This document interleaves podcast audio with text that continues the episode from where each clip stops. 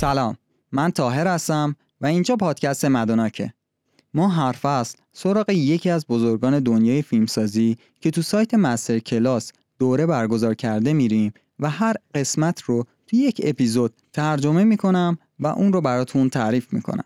توی فصل اول ما سراغ دیوید ممت رفتیم و این قسمت سوم از مستر کلاس دیوید ممته.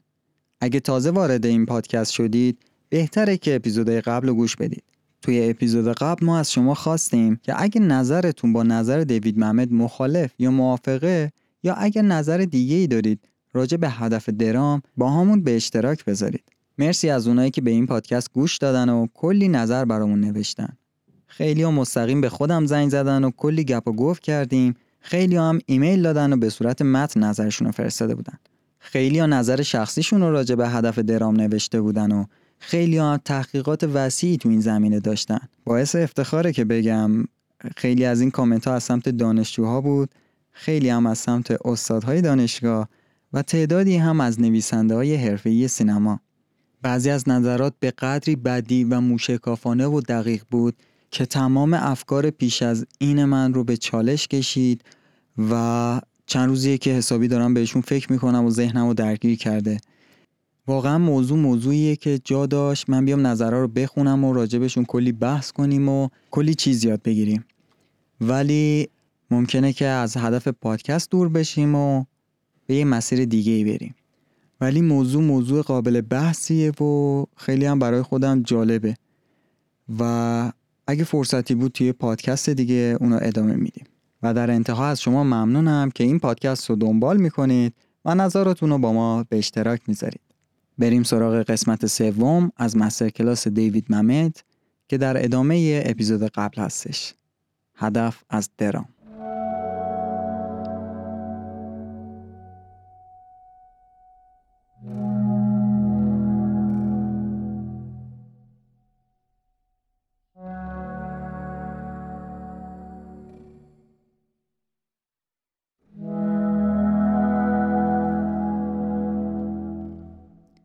ما نمی‌تونیم بگیم که افسانه ها وجود خارجی نداشتن. ولی از طرفی هم نمی‌تونیم اثباتشون کنیم. ممت میگه افسانه بیان شاعرانه واقعیتیه که غیر قابل اثباته. مسیحی ها به این افسانه اعتقاد دارن که مسیح به خاطر نوع بشر خودش رو فدا کرد و قربانی کرد. اگه شما مسیحی باشید این یکی از بنیادی ترین چیزهاییه که بهش ایمان دارید. ولی این موضوع رو نمی‌تونیم حقیقتش رو ثابت کنیم. درام هم فرم شبیه افسانه است. ما درگیر تلاش قهرمان برای رسیدن به خواستش میشیم. حالا اون قهرمان می‌تونه ویلی لومن باشه یا دکتر کینگ یا حضرت مسیح یا موسی. با اینکه ممکنه توی این دنیا زندگی کرده باشن ولی تبدیل به افسانه شدن. قهرمان یه خواسته ای داشته و برای به دست آوردن شروع به حرکت کرده. توی این مسیر آسیبایی دیده که برای ما غیر قابل تصوره. همه قهرمان ها یه جایی به خودشون شک می‌کنن و تصمیم می‌گیرن این مسیر رو ادامه ندن و می‌فهمن که برای این مسیر انسان کوچیکی هستن. ولی از یه جا قدرتی به دست میارن و به اون خواستشون می‌رسن و این اتفاق اونها رو تبدیل به یک آدم خداگونه طور می‌کنه یا باعث مرگشون میشه. اینطوریه که یک درام یا یک افسانه شکل می‌گیره.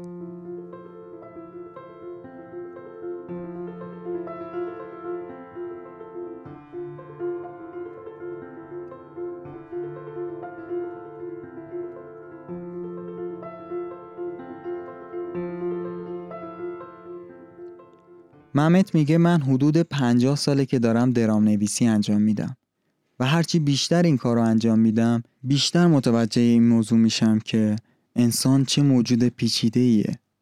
ما برعکس حیوان ها دنبال دلیل اتفاقات هستیم.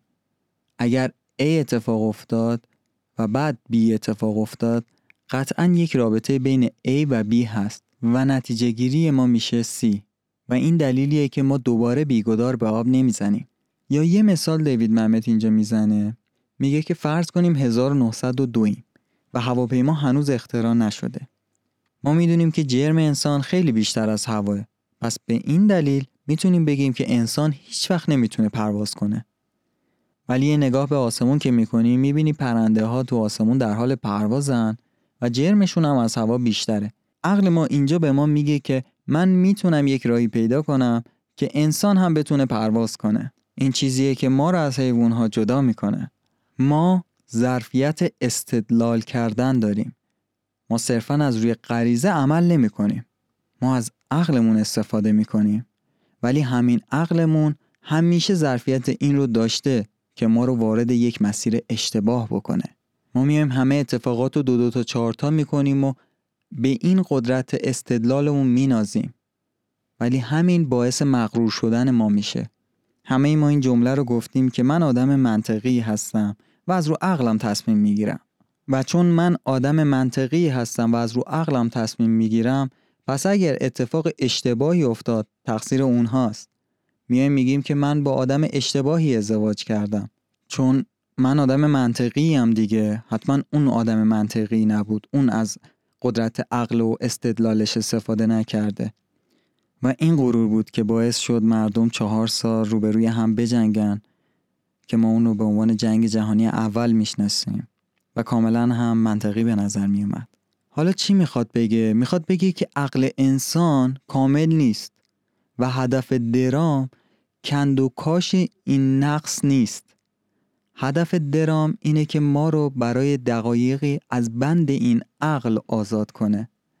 همونطور که جوک این کارو می‌کنه. درام هم مثل جوک میمونه. ما رو برای دقایقی از بند عقل رها می‌کنه عقل به ما میگه وقتی A میاد و بعدش B میاد ما باید منتظر C باشیم ولی جوک تو پایان بندش C رو به ما نمیده چون C توی محدوده عقل وجود داره و این باعث خنده ما میشه بیایید این جوک رو تحلیل کنیم. به یه نفر میگن که یه جوجه رو دیدم که داشت از خیابون رد می‌شد. بعد می‌دونی چرا؟ چون می‌خواست به اون بر خیابون برسه.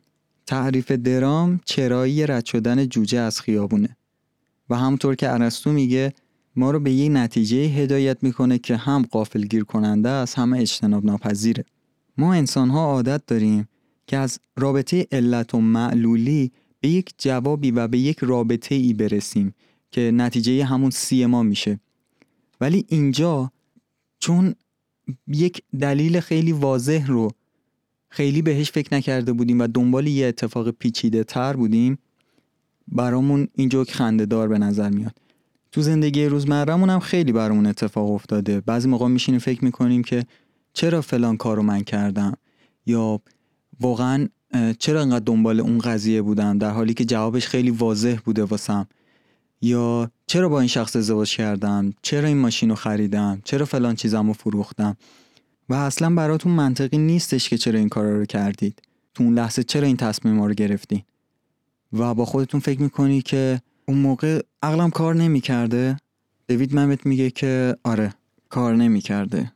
این قسمتی از ذات بشره.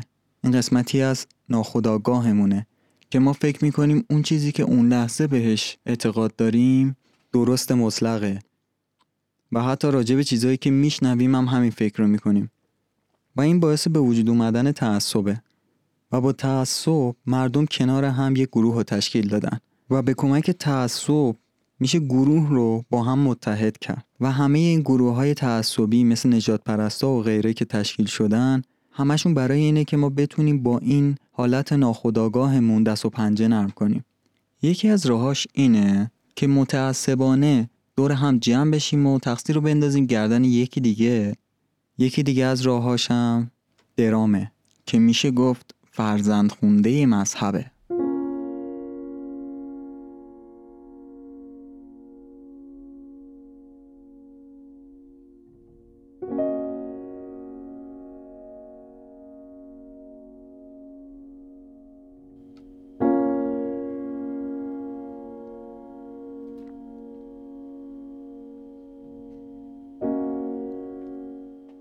درام ما را از بند عقل رها می‌کنه.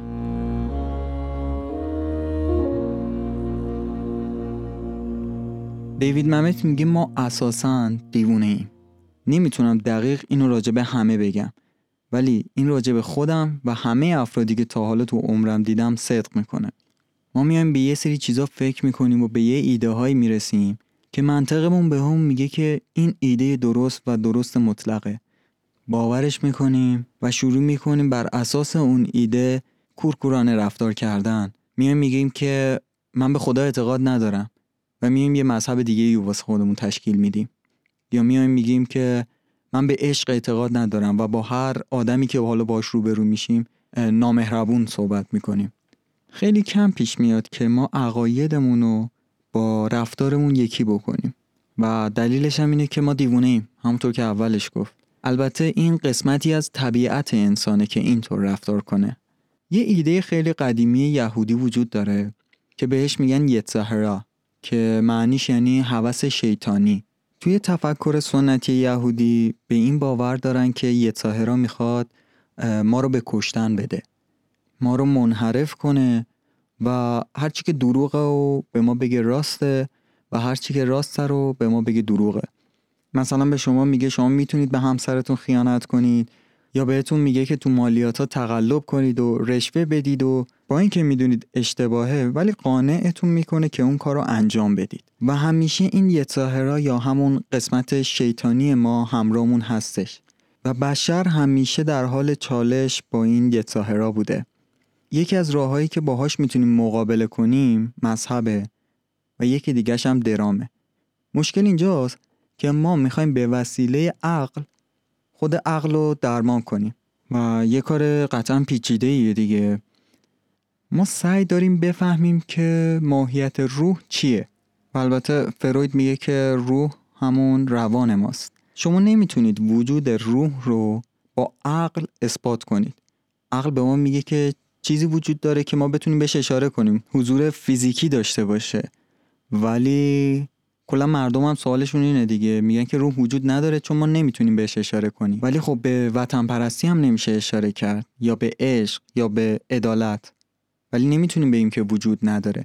ما می‌تونیم به مثالهای اینها اشاره کنیم. به خودشون نمی‌تونیم اشاره کنیم. ولی به مثالهاش میشه اشاره کرد.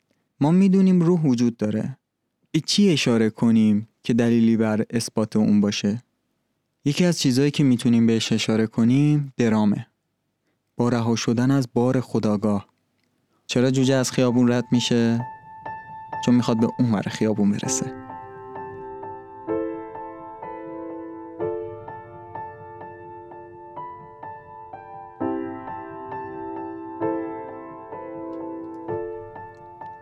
این بود پایان قسمت سوم از مستر کلاس دیوید ممت. توی قسمت بعد راجع به قوانین درام صحبت می‌کنیم و نظر ارسطو راجع به درام نویسی. موسیقی هایی که انتخاب کردیم برای پاساژ این قسمت از موسیقی متن فیلم هر به کارگردانی اسپاک جونز بود. مرسی که پادکست مدوناک رو دنبال می‌کنید.